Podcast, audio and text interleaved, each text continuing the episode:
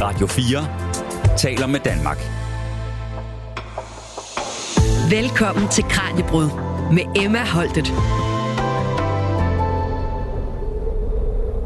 Hvad er lyden af eventyr egentlig for dig? Er det en susende slæde og et galpende hundekobbel? Rumrakettens vilde brøl? Et par vandrende fødder på vejen? Lyden af årene, der bryder vandet eller sejlet i vinden? Måske er det hestens hove, der rytmisk rammer jorden. Eller er lyden af eventyret i virkeligheden lige så meget den historie, vi fortæller om alt det smukke, det farlige og det fantastiske, som vi mødte derude i det ukendte? Lige det her, det søger vi svar på hele ugen i Kranjebrud, hvor vi alle dage springer hovedkuls ud på en rejse gennem eventyrenes fantastiske verden. Og i dag der dykker vi ned i, hvordan vi kan forberede os på eventyret, både fysisk og ikke mindst mentalt. Astronaut og medlem af Eventyrens Klub, Andreas Mogensen, giver os indsigt i, hvordan man gør sig klar til noget så vildt som en rejse ud i rummet. Og så skal vi her i onsdagens eventyretappe selvfølgelig også tilbage til skoven og til vores tur i felten med eventyrene Lene Rished og Bjørn Harvi, hvor vi skal høre om, hvordan de forbereder sig, men også hvor deres næste store eventyr, det mund går hen. Men vi starter med at tale med professor i psykologi Henrik Høgh Olesen, og det gør vi for at blive klogere på, hvad vi egentlig kan gøre for at forberede os på mødet med det ukendte. Du lytter til Radio 4. Hvordan kan man mentalt forberede sig på noget, man ikke ved, hvad er? Altså, findes der nogle øvelser for det her? Ja, altså både og kan du sige, ikke? men selvfølgelig kan man gøre noget, og det, og det skal man da bestemt ikke. Øh, en hver seriøs eventyr, som ikke bare er fantast, men altså en seriøs ja. eventyr, ja. som har en chance for at nå sine mål, ikke? har jo lavet et grundigt forarbejde. Ikke? Har jo på alle måder trænet sig op til den her grænseoverskridelse, som man nu skal igennem. Ikke? Mm. Og det har vedkommende gjort både ved at, at træne sig selv fysisk op til, hvad det måtte være præstationens endemål, ikke? og give sig selv nogle opgaver, som ligesom ligger sig i slipstrømmen på det, der skal ske, ja. den, den store grænseoverskridelse. Men det er jo også noget, som vedkommende har gjort ved i lang tid at og, og, og søge feltet øh, bevidsthedsmæssigt og litteraturmæssigt. Ikke? Hvad har andre erfaret, som har prøvet det her? Ikke? Hvad mm. har de gjort? Ikke? Og det er noget med at bringe sig selv i en bestemt øh, mental tilstand, ikke? hvor man kan klare grænseoverskridelsen ikke? og er indstillet på den osv. Og, og du kan også se, altså, vi har jo nogle sjove ting, altså vi mennesker kan forberede os på mange måder. Det er blandt andet noget, som, som sportspsykologien også arbejder med, hvor du kan sige, det er sådan en særlig form for afgrænset grænseoverskridelse, som skal finde sted her i, i, i sportsverdenen. Men der kan du se, ikke, fordi, fordi vi mennesker er udstyret i hjernen med det, der for eksempel hedder spejlneuroner. Mm. Og det betyder, at hvis jeg nu ser dig gøre et eller andet, og jeg kigger sådan koncentreret på dig, mens du gør det, så vil du se, at hvis man sætter en hjerneskanning til på, på mig, at de samme kredsløb, som du har i brug for at gøre det, du gør, de bliver nu aktiveret hos mig. Ja. Og jeg har nogle spejlneuroner. Derfor så kan du rent faktisk blive bedre til at stå på ski, for eksempel, ved at du ser øh, fjernsyn, film med nogen, som er virkelig eminente til alpin slalom ned over pisten, ikke i perfekt rytme og sådan nogle ting der ikke. Hvis det er det, som du gerne vil, og, så betyder det noget, at du sidder der, fordi mens du sidder der i stolen, og, og du skal selvfølgelig sidde der og så koncentrere dig om, hvad der foregår, ja. så vil du få øh, aktiveret de samme kredsløb, som du skal bruge der kommer der allerede lidt mere gelinde du ved, gang i, i, i neuronfyringerne, ikke? fordi nu er de været vendet til, at det er den her måde, de ligesom skal fyre på. Ikke?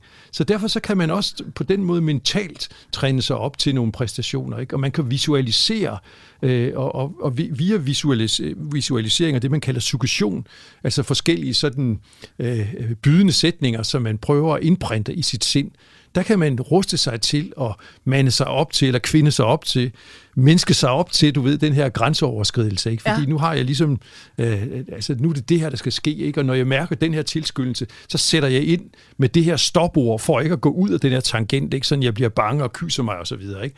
Og jeg bruger i stedet for de her suggestioner, ikke? Som bygger mig op og gør, at jeg føler power og styrke, ikke? Ja. Så der er jo tusind måder, hvorpå, at, øh, at, at du har forberedt dig, hvis du er en seriøs eventyr, ikke? Du, altså, du ligger og drømmer om det, det du skal. Ikke? Altså, det er jo næsten som om, at du ved, at tankerne af sig selv kredser derhen. Ikke? Ja. Så, så du kan næsten ikke lade være med hele tiden gå og forberede dig og, og lejende, anti, altså forudberegne, hvad vil der ske i den situation, og hvad vil jeg så gøre, ja. og så videre der, ikke?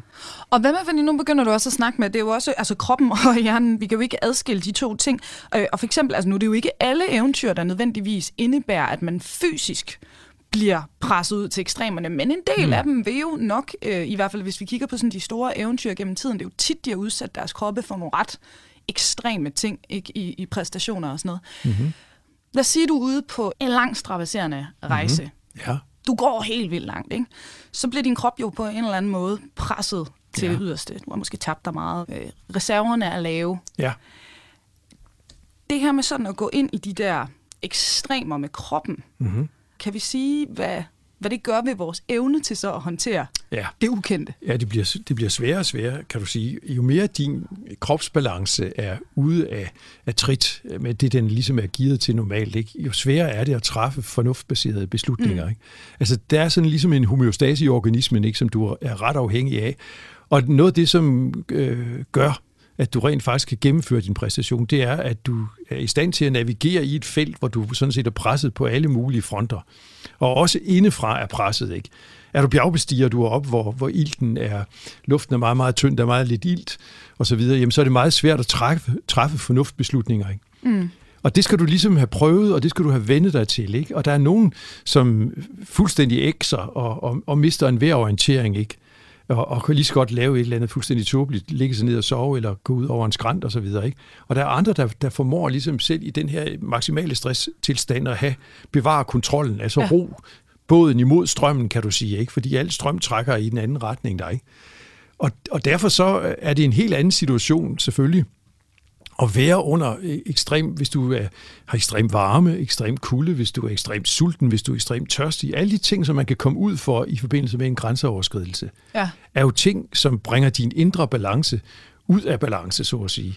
Og alle dine kognitive processer, hjernemæssige beslutninger osv., ikke, er meget baseret på, at du skal have alle de her parametre på det her almindelige standardniveau, for at din hjerne fungerer optimalt. Ikke? Ja. Og alligevel så er der nogen, der magter i den situation, ikke, hvor de sådan set er skubbet fra alle sider, og alligevel bevarer bevidsthed, selvkontrol ikke, og, og en vis form for viljestyring, ikke, så de kan gøre det fornuftige, de kan gøre det rigtige. Og det er, det er jo nok det, der skiller forerne for bukkene, kan du sige. Ikke? Om ja. du kommer i land som den eventyr, ikke, der, der rent faktisk realiserede den her grænseoverskridelse, eller du blev ham, der blev væk i forsøget. Ja, ja.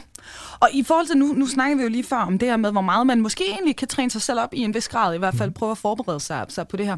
Øhm, jeg kommer nogle gange, når man, når man tænker på sådan folk, der bare kaster sig ud i ting, til også at tænke på sådan det modsatte, hvilket lidt er grisling fra Peter Plys. Altså ja. den evige uh, det går jo galt, og ja. hvad nu hvis det her sker, og som bare ser fare over det hele. Grundlæggende set vel egentlig overlevelsesmæssigt en ret smart ting jo, jo, at gøre?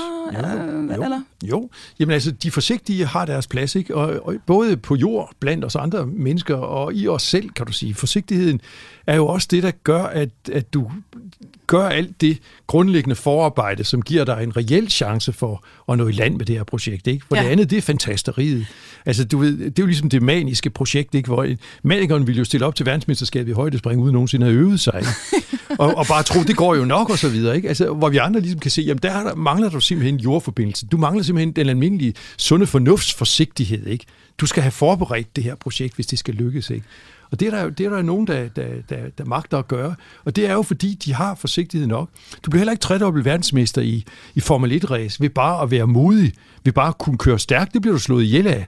Men ja. du bliver tredobbelt verdensmester, hvis du kan holde ud time efter time og sidde her monotont og lære om dine og bilens grænser.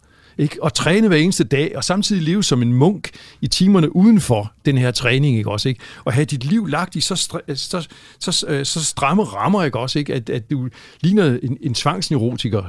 Uh, hvis du kan alle de der ting, jamen så er der en mulighed for, at du kan lave den her grænseoverskridelse. Ikke? Ja. Og der kan du nok se, der er jo masser af de her mennesker, som tør de her ting og lykkes med det. De har jo så også en hel masse struktur, som de magter, ikke også? Ja, og på den anden side af skalaen, altså grisling, som du siger, det er jo, det er jo helt rationelt i virkeligheden at, at tænke som grisling. På den anden side af skalaen, der har vi jo netop dem her, som man vil betegne som sådan eventyrene. Det ligger mm-hmm. simpelthen i deres hjerner, at de har lyst til ja. det ukendte, de har lyst til den her grænsesøgende øh, oplevelse ja. og nye indtryk. det kan jo også være ret svært for dem i forhold til så at komme hjem og have en hverdag. Og yes. for langt de fleste Ja. ja. mennesker, der skal man jo det ikke. Altså, nogle perioder, hvor man lige skal have noget arbejde, der er lidt kedeligt og sådan Ja. noget. Kan du som psykolog give et, et, et, et tip til, hvordan man så gør det omvendte? Altså, hvordan man forbereder sig på, på hverdagen? Ja, det, er, det er straks sværere. Håndtere hverdagen, når nu den kan være så skide kedelig. Altså, Ja. Jamen, det, det, er jo, det er jo straks sværere, ikke? Men, men det er jo, altså, hverdagen kan jo så give mening på den måde, at det er jo hverdagen, der på nogle måder ligesom giver mig muligheden for at lave grænseoverskridelsen. Altså, jeg, her kan jeg tjene de penge, der skal til, for at jeg så kan tage fri, og så gøre det. Ikke? Så det her er måske kedeligt og monotont, ikke? men det er meningsfuldt, fordi det giver mig mulighed for at realisere det her mål, som venter. Ikke? Ja. Og derudover så kan jeg blive mere filosofisk og eksistentiel og så sige, du skal jo tænke på, at der er jo kun højdepunkter, ikke? fordi der er bakkedale. Altså, ja. hvis ikke der var bakkedale, så var det hele jo bare flad lev på steg. Ikke? ja. Så hvis du skal stå her og nyde suset ikke, fra højdepunktet ikke, og de store vider, ikke, så bliver du simpelthen også nødt til at have noget til at sætte det relief, det sus. Ikke? Ellers så mærker du det ikke. Og det er jo tomgangen og trummerummen og hverdagen og bakkedalen. Ikke? Og alt det, som ikke er højdepunkter. Ikke? Så de skal være her for, at- at de andre ligesom overhovedet får den her intensive betydning, som de får. Ikke? ja. Hverdagen er kedelig, men nødvendig. Den er fuldstændig nødvendig, ja. Du lytter til Radio 4. Fortalte her professor i psykologi ved Aarhus Universitet, Henrik Hø Olesen. Og nu skal vi til næste kapitel her i Kranjebrud og den her helt særlige temauge, hvor vi altså dykker ned i eventyrets DNA. I dag der zoomer vi ind på, hvordan vi forbereder os på det ukendte. Og øh, nu er det tid til at høre fra en af de jordboere, der har været på eventyr i rummet. Det er naturligvis astronaut og medlem af Eventyrenes Klub, Andreas Mogensen. Og Andreas skal afsted om et halvt års tid til den internationale rumstation. Der fortæller han her med vores reporter Kasper Fris på en forbindelse fra Rusland, hvor han netop er taget hen som del af de forberedelser til ekspeditionen, som han altså fortæller os om her. Jeg gik i gang med at forberede mig på min øh, kommende mission øh, i starten af 2022. Øhm, altså så specifikt, selvfølgelig har jeg forberedt mig, eller trænet til at være astronaut i, i, i meget længere tid, lige siden jeg startede i 2009. Men øh, altså de specifikke ting omkring min kommende mission, dem gik jeg i gang med at forberede mig på øh, her i øh, januar 2022. Hvad gik du i gang med dengang? Og det er så lige et års tid siden. Jamen det er mange, mange forskellige ting. Uh, det er alt fra de tekniske systemer ombord på rumstationen, det vil sige uh, alt fra computersystemerne til radiosystemerne til life support systemerne til køle- og varmesystemerne. Dem skal jeg lære at kende.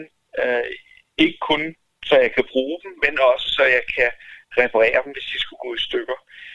Så kommer der øh, derudover øh, alt den videnskabelige træning, eller al den træning, der har at gøre med de eksperimenter, som jeg skal udføre, mens jeg er deroppe. Så er der træning omkring øh, det at gå på rumvandring, for det kan også være, at øh, jeg måske skal ud på en rumvandring, det ved jeg ikke endnu. Øh, men øh, chancen er der, fordi jeg skal være deroppe i et halvt år. Så er der træning omkring, hvordan jeg bruger og styrer øh, vores 17 meter lange robotarm. Der er øh, selvfølgelig al den træning, der har at gøre med selve øh, rumskibet, som jeg skal op med. Øh, det er jo et, et nyt rumskib denne gang. Det er Dragon-rumskibet, øh, som jeg skal øh, sendes afsted med, og som jeg skal lande med igen, øh, og hvor jeg skal være pilot. Øh, så der er også rigtig meget øh, omkring Dragon-rumskibet, som jeg skal lære. Øh, og selvfølgelig, hvordan jeg styrer det, hvis det skulle blive nødvendigt. Men du skal vel ikke lære alle de ting øh, på samme tid? Og Lærer man det ikke sådan lidt i, i moduler, eller hvordan er det struktureret? Øh, Altså, det er præcis som at gå i skole. Jeg får, øh, hver uge får jeg et schema, der øh, fortæller mig, hvor jeg skal være og hvad jeg skal lave. Øh, og det er typisk fra klokken 8 om morgenen til klokken 5 eller 6 om aftenen. Øhm, og det er netop, altså det er jo selvfølgelig noget, al den her træning er fordelt ud over øh, de 18 måneder, øh, inden jeg skal op. Og det er selvfølgelig, jamen altså, det, typisk så starter vi hvad man siger, med den teoretiske øh, træning, der foregår i et klasselokale, Øhm, og når, den, når vi så har været igennem den, jamen, så går vi så over til sådan det mere praktiske, hvor vi bruger tid i en simulator. Det kan være en simulator af Dragon rumskibet, eller også kan det være vores store simulator eller model af, af rumstationen, hvor vi også kan træne i. Øhm, så det er sådan typisk, det er, det er opbygget. Er der noget, der er sværere for, for dig at lære end andet?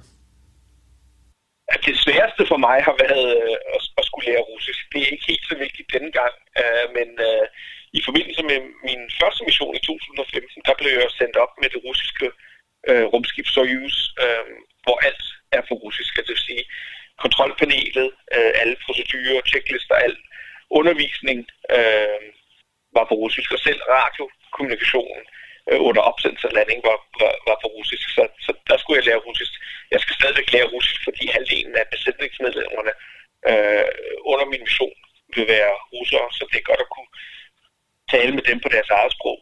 Øh, men det er ikke helt så vigtigt dengang, som, som det var på min første mission. Men uh, det er nok noget af det, der har været det sværeste for mig. Jeg er mere til matematik og fysik, end jeg er til sprog. Så alle de tekniske ting, du bliver bedt om at lære, det falder dig nemmere? Det gør det helt sikkert. Hvad med rent fysisk? Hvor meget skal du så træne? Der er det også en del af dit skoleskema? Det er det, ja. Altså, der er ikke nogen specifikke krav til, man sige, hvor god form vi skal være. Vi skal være sunde og raske. Øh, det er sådan set det vigtigste.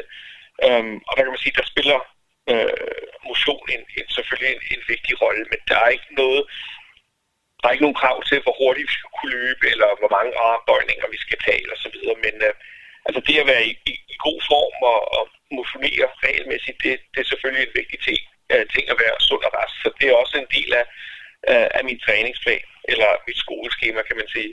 Der er ikke nogen særlige øvelser, når man skal være afsted et halvt år i rummet? Altså, det der er vigtigt, det er, at man træner, øh, når man er i rummet. Øh, fordi det, når man er i rummet, når man er vægtløs, så bruger man ikke sine muskler. Øh, man bruger ikke sine knogler. Øh, og når man ikke bruger dem, så, øh, jamen, så, så mister man det også. Øh, så det er faktisk et krav, øh, at vi bruger to timer hver dag på at motionere.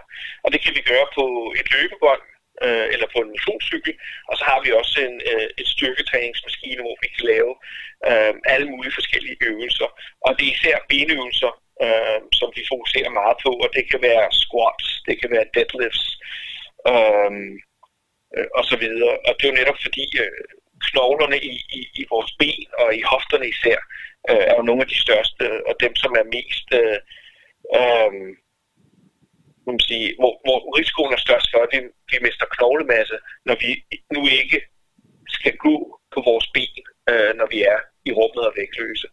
Øh, så det, der er vigtigst, det er, at vi modellerer i rummet ikke så meget, øh, man vil sige, hvad vi gør før missionen. Men selvfølgelig så skal vi, vi skal vide, hvordan vi, øh, hvordan vi styrketræner på en ordentlig måde. Så man kan sige, at vi øver os i et, et fitnesscenter på at lave især squats så deadlifts øh, og så videre.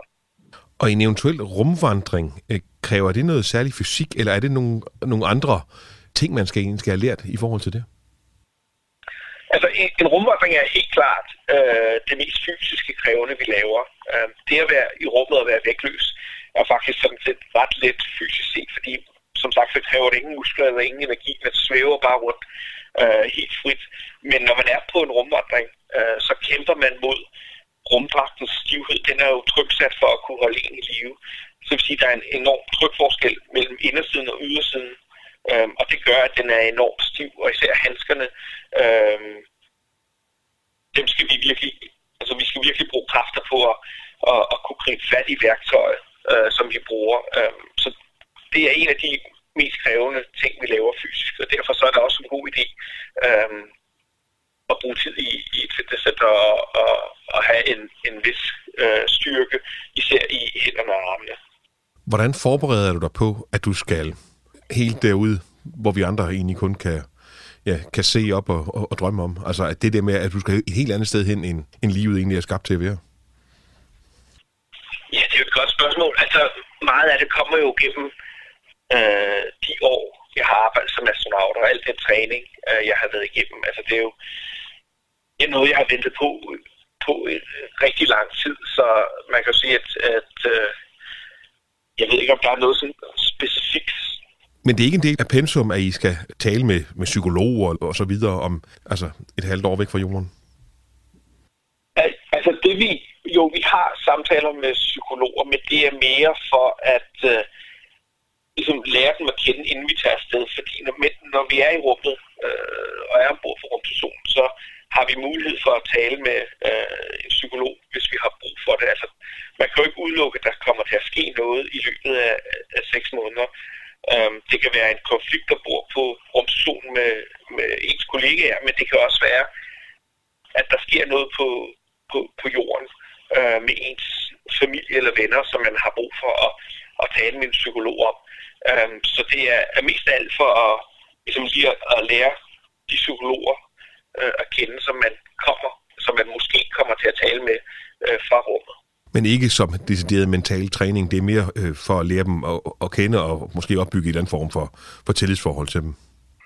Ja, altså når det kommer til at, at ligesom at, at forbedre vores performance i rummet, så, så har vi forskellige øh, kurser inden for det, vi kalder Human Behavior Performance, altså øh, at forstå, hvordan vi, vi selv er som mennesker, øh, hvordan vi reagerer på stress for eksempel, øh, hvad vores personlighedstype er, hvordan vi øh, bedst samarbejder med andre, hvordan andre øh, personlighedstyper øh, kommunikerer og samarbejder, øh, og hvordan man undgår konflikter. Øh, fordi det handler jo om at, om at øh, opretholde et, et meget højt niveau, så vi arbejder så effektivt som muligt over øh, de seks måneder, vi skal være afsted.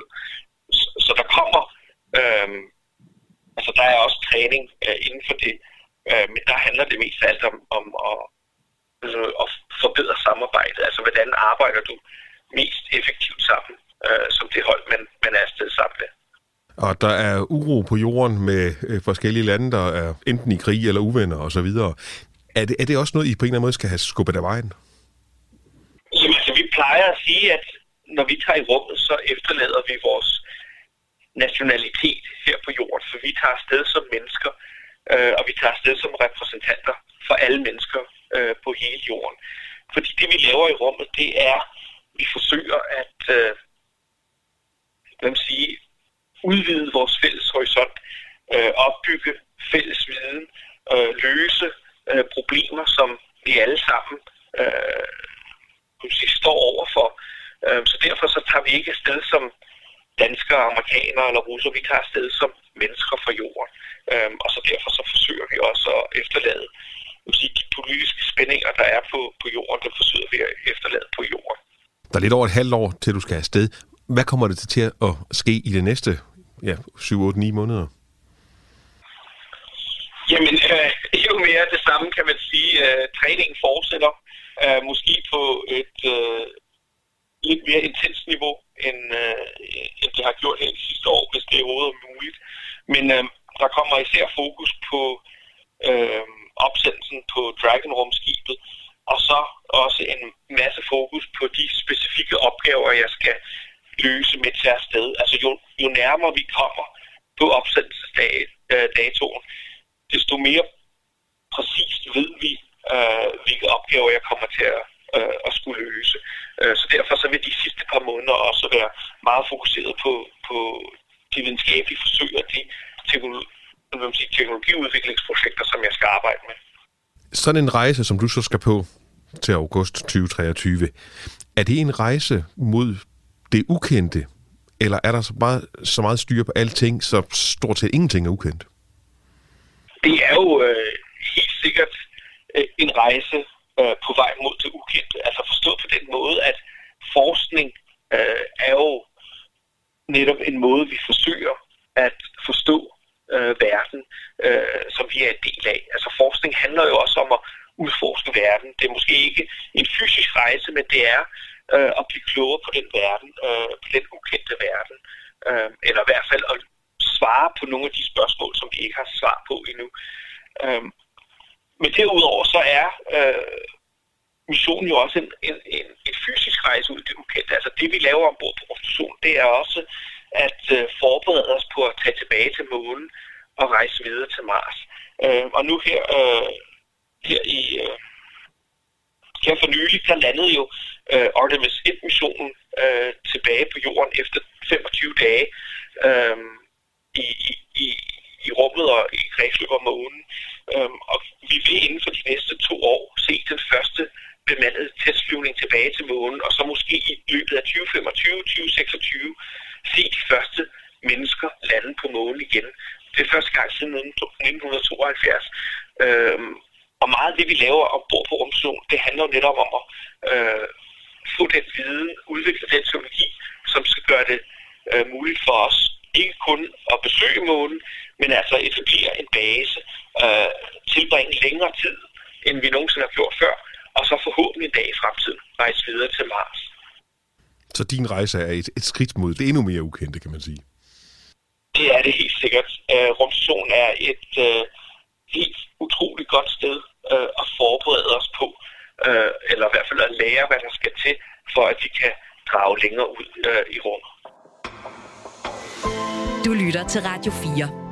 Fortalte her astronaut og medlem af Eventyrernes Klub Andreas Mogensen til Kranjebruds reporter Kasper Fris. I dag der handler programmet altså om eventyrets DNA, og herunder særligt om, hvordan vi forbereder os på det ukendte. Og nu er det blevet tid til at hoppe ud af studiet og ind i skoven, sammen med eventyrene Bjørn Harvey og Lene Rishede. Og hvis du ikke har hørt mandagens og tirsdagens program, hvor de også begge to var med, ja, så giver vi lige den formelle introduktion igen her. Bjørn har rejst verden rundt til fods og på cykel. For eksempel så har han på bare en rejse kørt fra København og hele vejen til Teheran. Han er medlem af Eventyrens Klub, vært på podcasten Den Yderste Grænse, og så er han forfatter til flere bøger, og lige nu der er han aktuel med bogen Velo, de danske verdenscyklister. Lene Ries hedder eventyr med hjerte for dyrene, iværksætter, og så er hun medlem af de kvindelige eventyrsklub. Hun har gennem årene rejst på både motorcykel og hesteryg. Blandt andet så har hun reddet i hele to år fra Mongoliet til Danmark. Og på vores skovtur, der er Lene, Bjørn og jeg nu endelig kommet frem til det shelter, som vi startede ved. Så vi slår os ned, tænder bål og taler videre. Jeg har også to skind med, hvis I skal sidde lidt blødt. Ej, hvor dejligt. Det er simpelthen ren luksus, ja. egentlig. Så er der efterladt en kage, så ved jeg, hvad det er helt turrude mod i. Ej, den ser lidt ulækker ud, den der kiks. Så det, apropos bier, honningkage. Åh oh, ja. Faktisk apropos forsyninger. Hvor meget planlægger I med gear og ting og sager? Altså, hvordan laver man den der balance mellem, at man ikke skal rode sig ud i, for eksempel at mangle vand, eller et eller andet fuldstændig basalt. Især som Mongoliet, altså satser du bare på, at hestene, de, det finder de til os. Det bliver jeg jo nødt til. Altså, jeg kan jo Ja. ikke slæve vand til flere år Nej. med. Jeg, altså, det kan jo ikke tilrettelægges på den måde. Altså, har man, man, altså jeg har tænkt, prøvet på at tænke lidt og snakke meget med de andre om, hvad gør vi med, skal vandet renses, eller er det et filter, det skal igennem, eller smider vi bare jod i, eller hvad gør vi? Og så havde vi selvfølgelig et, et filter med, men også lige en nødløsning. Hvad nu, hvis det filter går i stykker? Ja. Og der gik, jeg, ved ikke, jeg tror, der gik fire måneder eller sådan noget, så droppede jeg brug af filter. Tænkte, hvor der hvad, du må lære at leve.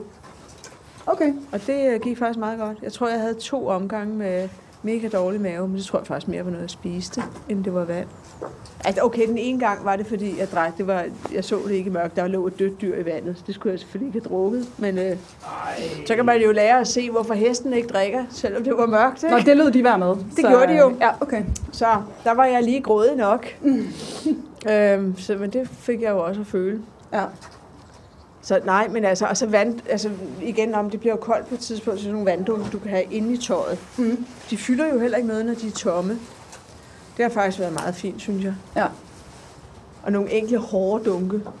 Og det er egentlig, faktisk er det en af de ting, som jeg meget gerne vil have givet nogle af nomaderne, som var meget optaget af, wow, det er smart, i stedet ja. for sådan en mavesæk, du kan drikke af, ikke? Øhm, men jeg kunne ikke undvære den jo. Har det været et pres for dig at have, at have ansvaret for de der dyr, Lene? Ja, altså ja, men det er sådan en, det er nok den, min egen lille kamp, ikke? Altså den hest, der kommer til skade, jeg bliver rasende over, at jeg egentlig ikke læste til dyrlæge, men ja. samtidig kan jeg jo godt se, ja, og så var du dyrlæge, og så stod du her midt i ingenting, og var pisse over, at du ikke havde dine redskaber, ikke? Mm. Altså, den, det er jo... Øh... Og mere nervøsiteten, ja, at, at du skal jo ikke kun tænke på dig selv. Ej, men, nej, men jeg, altså, jeg, på, det var da også den der med, skal vi medbringe våben til aflivning og forsvar? Ja. Jeg har det sådan, at bærer jeg en pistol, øh, jeg tror, vold avler vold. Så det vil jeg meget gerne undgå. Men jeg havde en økse med, og vi havde en masse meget skarpe knive og sådan noget. Ikke? Og det var til aflivning. Øksen også var tænkt. Altså der var jo gennemtænkt, hvad er hvad. Det her udstyr skal kunne bruges til flere ting. Men I Øhm, endte aldrig med at være nødt. I var tæt på, ikke? Med Jo. en af, af hesten, ikke? Jo, det var vi. Og vi har også altså sådan noget operationsudstyr begrænset. Altså, du skal kunne klare en voldsom skade, eller stoppe en blødning. Mm. Eller, og det kan også bruges til os andre jo. Så selvfølgelig var jeg da bekymret, fordi altså, da de der dommedags øh, ting kom hjemme med, ud med smeden, hvad gør du hvis? Øh, jamen, så skal jeg skære her, når af, nu bliver jeg sparket, hvordan fanden skal jeg holde den hov? Alle de der ting, man lige pludselig skulle til at lære. Og, øh, og nu, jeg har taget en gris med i aften, og så synes jeg i øvrigt lige, du skal lære at fjerne blindtarmen på din ven. Ja, det er klart. Det er det, jeg skal i aften. Okay. Ikke? Så, så værsgo, nu går operationen i gang. Hvordan Hvor klarer lang du tid det var du her? afsted? Du var afsted i Knap to år. ikke? to år. Ja. Det er man mig også lang tid at skulle være Ja, på rejser, og så have ansvar for Tænke det de ene og det dyr, andet igennem. Ja. Ja. Sindssygt. Havde I, sådan, havde I satellittelefon med? Altså, hvad havde I? Havde I sådan en eller ja, anden... der var faktisk en satellittelefon. Ja. Ja. ja. Men det her er jo før vores digitale opfindelse i iPhone-tidsalderen og sådan noget, ikke? Og det, det, det hjælper jo ikke, altså selvfølgelig hjælper det, men det hjælper ikke meget. Altså, hvis, hvis, hvis lytterne lige skal forstå det, altså hvis nu der var sket, hvis nu en havde fået øh, blindtarmsbetændelse eller sådan noget, altså hvor langt væk var I, når I var længst væk fra lægehjælp og, og civilisation? Et par tusind kilometer, jeg tro. Ja, okay. Altså man har det sådan i Mongoliet, det havde man, nu er det jo mange år siden, at du kan se et mongolsk gear, sådan et telt, der faktisk minder lidt om det her shelter, mm. vi sidder under. Hvis de har et bestemt type flag, så er det fordi, de har en radioforbindelse. Og hvis, hvis du rider op til dem, at der er fare på færre, så skal de sende signal videre. okay. Og der er faktisk den amerikanske ambassade, ligger i hovedstaden. Dem havde jeg så en del kontakt med. Mm. Men det var sådan mere omkring våben, og hvad gør vi her og sådan noget. Øhm, og på den måde vil du kunne hente hjælp. Mm. Og så har vi jo så den danske ambassade i Kina, i Beijing. De vil måske også, det tror jeg, mm. altså de vil være den tætteste ambassade, hvis der virkelig skete en katastrofe. Men en decideret sygetransport kan man altså ikke rigtig forsikre sig til der. Nej. Det vil foregå til heste eller nærmeste, eller hvis der er en jeep i nærheden. De har jo jeeps derude, mm. det er jo ikke sådan fuldstændig håbløst. Og i Rusland kan, kan signaler være ret svære. Mm. Til gengæld har jeg, altså det skal jeg altså ikke kunne skrive under på det her, men jeg har en fornemmelse af, at mange russerne, de kan altså godt. Er det helt galt, så kan de godt lige finde ud af at lappe det sammen nødtørftigt, så du kan komme til hjælp. Mm. Det, det er mit indtryk. Jeg var, altså, og det udstyr, vi havde med, det, det synes jeg var... Altså, det, jeg føler mig også ret sikker i dag, sådan som hestene går, ikke? Altså, jeg er 7. i 13, det er der lykkes at tage nogle af de der voldsomme ulykker i, mm. og så du, stoppe det, og så finde ud af det næste skridt. Hvad gør vi nu? Ja. Og nu har vi, lytterne kan, kan måske høre knitren fra, fra bålet, som Bjørn har tændt op virkelig, virkelig hurtigt. Øh, hvad med dig, Bjørn? Altså, survival skills og sådan noget. Hvor meget har du forberedt hjemmefra, eller har det været, Ikke jeg tager det, som det meget, kommer? ikke særlig meget, og jeg vil sige, jeg har, jeg har heller slet ikke været i, i ødemarken på samme mm. måde, som Lene har. Altså, jeg har jo været meget ja, igen på cykler til fods på små landeveje og gennem små landsbyer. Jeg har jo haft alle mulige breakdowns med min cykel, og jeg har også været syg og, og sådan noget, men, men det har ikke været i, i uger eller måneder, uden at have kontakt til andre mennesker. Øhm, jeg elsker at, jeg elsker at lave bål, og, og det kan jeg finde ud af.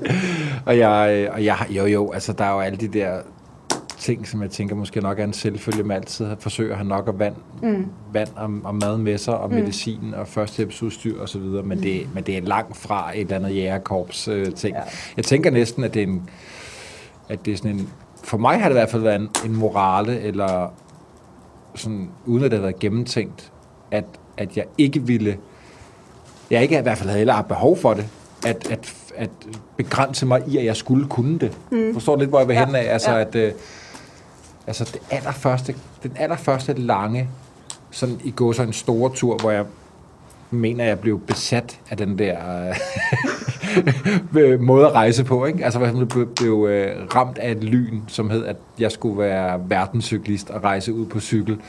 Det var, det var snart 20 år siden, hvor jeg tog afsted med en kammerat i Pakistan. Og det paradoxale var jo, at vi tænkte trods alt, mm. der i start 20'erne, at det måske være en god idé at tage på en træningstur. Okay, Nu når vi trods alt havde en, havde en brænder og et nyt ligger og lagde et nyt Ja. telt med. Og vores træningstur var at cykle fra København til Helsingør. og det er mega regnet. Og vi kom jo ikke hele vejen til Helsingør. Vi fandt sådan en, et, noget, der lignede en, lidt en strand, noget græs op, jeg tror det var Snækkersten. Mm. Og så satte vi teltet op, og så kunne vi ikke få vores brænder til at fungere. Så vi kunne ikke lave vores pasta. Og vi giver, Tobias giver stadig mig skylden for, at det var mig, der havde glemt den der lille dimedut, der skulle rense den der brænder, og jeg giver stadig ham skylden. Jeg tænkte, hvor det var Tobias, der havde glemt den, ikke? Så vi kunne ikke lave noget mad. Vi- Altså, vi kunne ikke... Vi sad jo et eller andet 10, 7 km syd for Helsingør, og vi kunne ikke... Jeg kan ikke huske Snækkersten, hvor langt derfra. Og vi kunne ikke lave mad. Nej. Og så i togerne på den anden side af vejen, som vi lå alt for tæt op af. Vi måtte sikkert ikke sætte teltet op. Så stod der pizza og kebab eller sådan noget. Så gik vi over og købte en pizza. Så vi sad inde i teltet og spiste en pizza. Og så cyklede vi hjem. Vi sov ikke. Det var ligesom, det var det, vi havde, det var det, vi havde prøvet af inden mm. otte ture Ja. gennem den nordlige Pakistan og det sydlige Kina med nogle af verdens højeste bjerge og 5.000 meters pas og virkelig rock and roll tur. Vi havde intet forberedt. Men det gik jo faktisk. Ja. Det kunne nok også gå galt. Men, men for mig var det sådan en, jamen altså, jeg vil ikke begrænse mig selv i at skulle alt muligt. Nu er med tiden er det blevet bedre, at jeg lidt mere sat mig ind i de ting, jeg har med, men det var sgu en meget god morale. Ja. Og så var det vel også, altså nu snakker vi om det der med, hvad, der er, hvad er det eventyr. Så er der en tur til Snækkersten. Hvis man er ude af sin comfort zone og bliver presset ud i noget, så er det vel også et lille, et lille eventyr. Bare den tur, ikke? Og de lokale grin deres. Ja. Hvad fanden laver de gutter det? ja. Bjørn, jeg kom til at tænke på, nu snakker Lene jo om, om hestene, som det er jo altså et kæmpe bånd, du fik til dem undervejs, ikke? og netop også tog dem med til, til Danmark, men det havde du også hele tiden tænkt, de skal med hjem, hvis, Ja, jeg, hvis ja. jeg bruger de der heste. Har du nogensinde haft noget på vejen, hvor du sådan har tænkt, altså det her, det har jeg faktisk svært ved at rejse fra, altså det, det skal jeg have med på en eller anden måde? Nej, det tror jeg ikke. Nej. Der har været nogle folk, jeg har mødt og boet hos, og som jeg, jeg tror rigtig mange, der også sidder og lytter med, helt sikkert har erfaret det der med, at man kan møde et fremmed menneske, og så føler man faktisk, at man, at man forstår hinanden, og man har et utroligt godt i sit selskab, endda næsten bedre end nogen, man har kendt, siden man gik i børnehave. Altså fordi den situation, man har sat sig selv i, gør, at man er mere åben, eller Mm. mere sårbar, eller mere et eller andet. Så der er helt sikkert nogle mennesker, jeg har mødt derude, som jeg har haft svært ved at forlade, ikke fysisk, men Mm. tankemæssigt, som jeg stadigvæk tænker på, kan vide, hvordan de har det. Nu har jeg jo rejst rigtig meget i Rusland, i Ukraine, og den situation, der er der nu, der tænker jeg ofte på, kan vide, hvordan de der mennesker har det. Mm. Ikke? Hvordan jeg har cyklet igennem alle de byer, hvor der nu har været krig og konflikt. Jeg har boet hos, hos ældre ægtepar, der, der, der fik øh, med deres vilje fik fjernet deres børn efter Tjernobyl sprang i luften, og ikke har set dem i mange år, som inviterede mig ind, og, og jeg boede der i to dage. Og masser af de der skæbner, som jeg har som jeg har svært ved at slippe. Som jeg sagde tidligere, det er de der historier, der kryber ind under huden på mig. Ja. Og, så er der, og så er der heldigvis nogle af dem, jeg stadig har kontakt til, Mm. og som jeg har, jeg har opbygget et venskab til. Så det er sådan ligesom, det er ikke det der, den der fysiske ting, Nej. sådan konkret, når man er der. Jeg, jeg kan ikke slippe det her. Men nogle, helt klart nogle mennesker, jeg har haft lyst til at blive ved med at have en relation til. Du lytter til Radio 4. Hvis I skal sidde og sådan drømme om den, den næste rejse, Lene, nu nævnte du i starten Ungarn. Ja. Er det, er det, det, er det eventyret, du gerne vil ud på i, i næste omgang? Altså, altså, så har jeg jo så de der små krigsgener, ikke? Der er to mænd bag os og sådan noget, der kravler rundt deroppe. Jeg beklager fokus. Men øhm, Er der to mænd, der kravler rundt? ja, det er fordi, de lige gik op ad den der bagerste sti, før dem de løbende. Nå. Så er jeg jo forsvundet på jordens overflade. Hvad er det, der sniger sig rundt, ikke? Jeg har ikke engang opdaget, at der var andre mennesker. Det er ikke en ulv, så det går nok. Jeg vil spise min hest, så herregud. Og det er bare Emma, der er din heste i dag. Ja, det er fandme ja, ja. godt, vi Ja. har lige, været alene, hun passer på os. Altså, jeg ville så til gengæld helt gerne se en ulv, hvis der var en ulv. Men Ja, altså, det vil jeg altså også meget gerne. Det vil jeg også meget gerne. Nej, Ungarn, jamen, det er nu bare sådan en nysgerrighed. Jeg ved ikke, hvor meget eventyr der er over det, men det er der jo nok. Det er jo fordi, jeg, altså, det er fordi, jeg savner det med stepperne. Mm. Og jeg, øh, jeg var, hvornår, det var i 11 eller 12, jeg var i Mongoliet sidst, hvor der var stor dødelighed, og jeg var med til at tælle døde dyr og mennesker og sådan noget. Det var ganske forfærdeligt, sådan en naturkatastrofe. Og efterfølgende er der jo så gået minedrift i landet, og nomaderne er Hvad, nærmest hvad, hvad er det for en øh, naturkatastrofe, de havde dernede? Jamen, det, det har man tit. Det har man hver syvende år, tror jeg, er, man siger. Så sommeren er knastør, så det kan ikke rigtig komme op. Og vinteren er benhård. Mm. Og så, når vi snakker dyr, der dør der, så er det altså flere tusind, ikke? Mm. Vi var oppe på 3,2 millioner, Mm. da jeg tog hjem. Der var vi færdige med noget af nødhjælpsarbejdet, ikke? Og det er ret svært at brænde så mange kadaver af, fordi øh, frosten... Er det så mange heste, der er døde? Jamen ikke kun heste. Altså Nå. der er jo geder og Nå, kvæg okay. og, Ej, nej, og, sådan nej. ikke? og kameler og æsler, bjørne. Og, og der er russerne faktisk, nu kan man sige meget ondt om russerne i dag, men de har jo været ret gode der til at, og de kan se det, men om, okay, nu går vi måske ind i den her periode igen, så vi fjerner grænsen. Mm. Dem, der vil redde deres styrehold, er velkommen i Rusland. Mm. Ride op. Tag op med dem. Det er jo ikke noget med, at de holder på folk, men de giver dem afgræsningsmuligheder. Det, og de har sådan nogle katastrofeminister og sådan noget. Jeg beundrer det faktisk lidt. Der var noget, der var sat i system meget bedre end, hvad skete? Hvad, hvad hvis det var Danmark? Samarbejder vi sådan, ikke før katastrofen er sket, så banker vi nok på i Sverige og siger, æh, undskyld. Mm. Så der er et eller andet der, jeg synes, der var ret fascinerende. Og eventyr i det, ja, det er nok, jeg tror, jeg savner lidt den. Jeg vil egentlig godt ud og hjælpe til og, og, og leve med i, i det katastrofeprægede eventyr. Mm. Netop som Bjørn også siger, man vil gerne møde de mennesker igen, eller mm. man har mødt nogle mærkelige skæbner. Jeg tror, jeg har en masse at byde ind med der. Altså både som menneske, som eventyr, og hvad jeg nu ellers vil kunne. Mm. Øhm, at hjælpe til i naturkatastrofer. Øh, krig er nok ikke lige egnet til, fordi jeg selv er lidt krigerisk anlagt, så det kommer der en ny katastrofe ud af. Men det andet vil sikkert være bedre. Øhm, og så vil jeg gerne se steppehestene igen, og Mm. det kunne være i Ungarn. Ja. Ja. Det, det kan jeg godt mærke i mig selv. Der er et eller andet der, det driver lidt. Ikke? Men jeg tror ikke, det, det bliver ikke sådan noget med to år i Ungarn. Det tvivler jeg på. Det kan jeg ikke se. Det siger du nu. Ja, det siger jeg nu. Og så, så ringer jeg om to år. Hvorfor? Hvor er I? Må jeg, må jeg spørge lige nemme ting? Er det? Hvil- Hvilke, hvilke dyr skulle du rejse med og på, hvis det ikke var en hest? Altså, så tror jeg faktisk, at jeg tager cyklen der til Ungarn for at Nå, rejse rundt. okay, men et, ja. et levende væsen. Mm, Du er ikke sådan noget kameler og sahara og sådan noget? jo, det kunne jeg godt tænke mig at prøve, egentlig, for det er sådan meget... Øh, det er noget, jeg slet ikke kender. Mm. Øhm, Der var en ekstrem stor viden blandt. altså, der er altså jo en kvinde, der har og løbet med, med nogle kameler, og så også reddet i, i flere år. Nu kan jeg desværre ikke huske, hvad hun hedder. Jeg mener, hun er engelsk. Og det var ekstremt spændende. Hvorhen? Hun har taget turen i Sahara, og så blev hun Nå. bidt af det. Så blev hun eventyr, hun var væk i mange år. Okay. Hun er altså ret Er hun interessant. stadig i live? Ja, det tror jeg bestemt. Der, hun har skrevet en bog. Nå. Jeg, og jeg mødte hende, fordi jeg mødte National Geographic, der havde været ude at finde hende. Øhm, Kan vide, hvor meget det minder om at ride på en hest? Altså, hvor meget man kan overføre af erfaringen derfra? Det er ikke Robin Davis, som gjorde det i Australien? Nej. Nå, okay. nej, det er dårligt. Altså, øh, jamen, ja, kamelen kan jo medbringe vandet. Mm. Og jeg har, altså, den har jo nogle fantastiske ben. Altså, jeg kan huske i Mongoliet en nat, vi havde sådan, eller det var meget sent, ikke? og vi havde slået lejr, og hesten stod og småpruttede og knaskede lidt græs, og alt var bare fred og idyl, og der var noget vand i nærheden, og, og man kunne godt høre, at der er nogle nomader i gang med at nærme sig. Vi søger jo samme sted hen, kan man Mm. sige. Ikke? Når man er på vandring, så er det vandet, det handler om. Og her var en rindende et eller andet flod, Mm. whatever. Og så var der nogle lyde, der var sådan lidt forkerte, og hængsten, han kan ikke lide kameler. Så han blev, "Ush, hvad sker der? Og så ved man aldrig, om det er de vilde heste, der nærmer sig, eller er det en kamel. Så var det simpelthen en kamel øh, nomade. Og, han, øh, og så pludselig kommer der en rytter, og tjekker og beder, om han må låne en hest.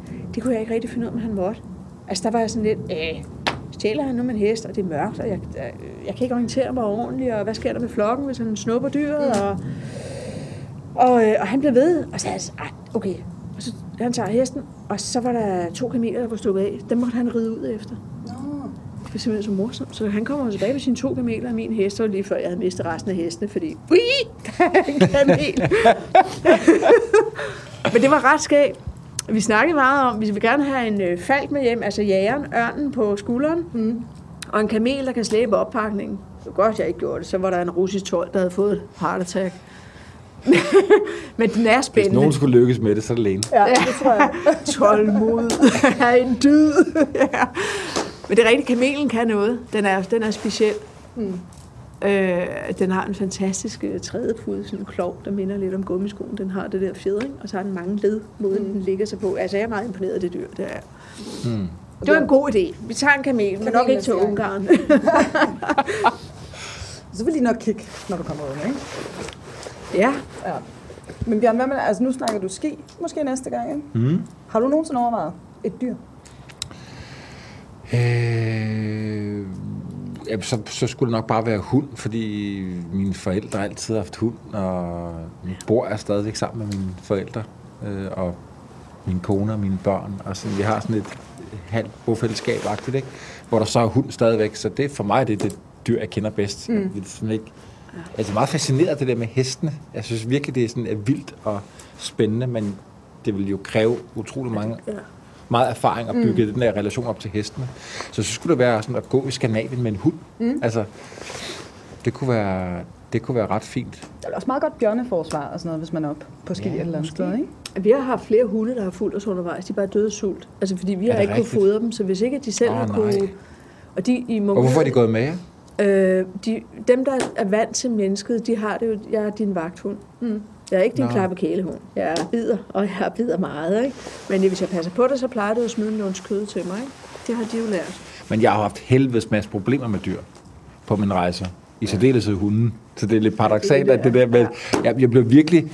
Jeg blev, sådan, jeg blev sådan virkelig twistet op i hovedet, at jeg som dreng altid har haft hund mm. med min mor og far. Og hunden, jeg virkelig elskede jo. Altså holdt af og, og også var med til at altså, at være sammen med og passe på og sådan noget.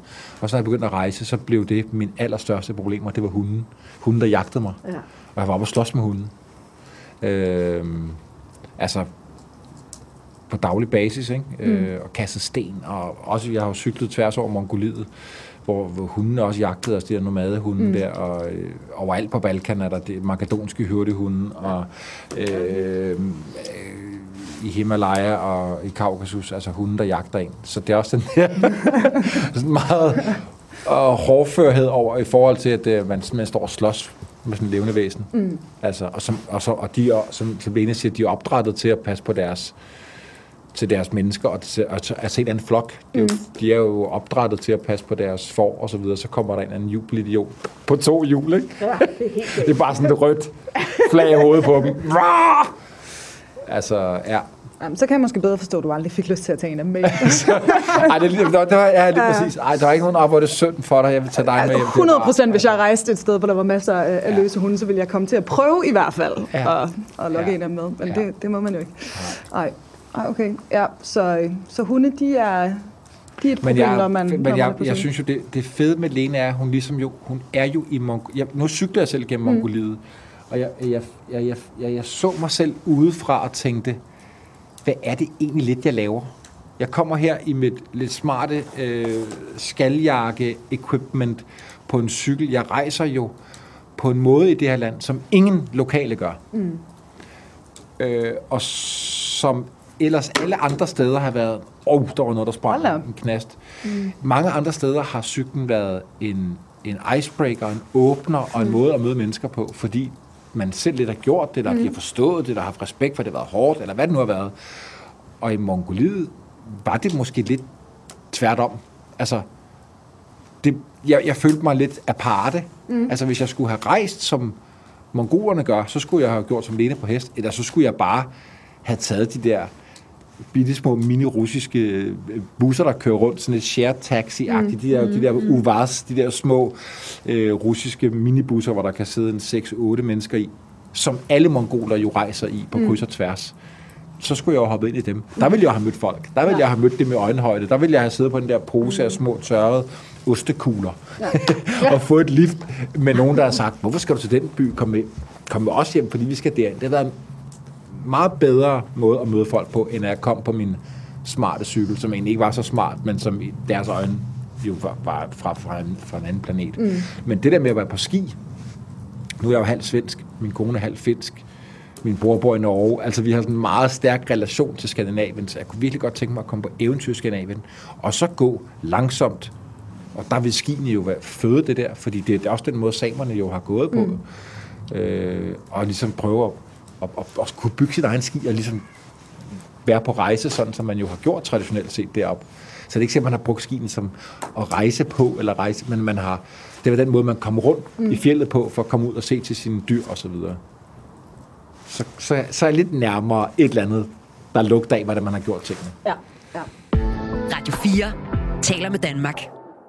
Og det var her eventyrene Bjørn Harvi og Lene Rishede, som vi er ude med igen i morgen, når vi åbner for næste kapitel i fortællingen om eventyrenes verden, hvor vi ser på, hvad der sker, når dit arbejde det bliver et eventyr. Nu er der ikke andet tilbage end at sige tak, fordi du lytter med. Kranjebrød er produceret af Videnslyd for Radio 4. Mit navn det er Emma Elisabeth Holtet. Vi høres ved igen i morgen. Ha' det eventyrligt indtil da, og hæng på derude, for nu er det tid til nyhederne.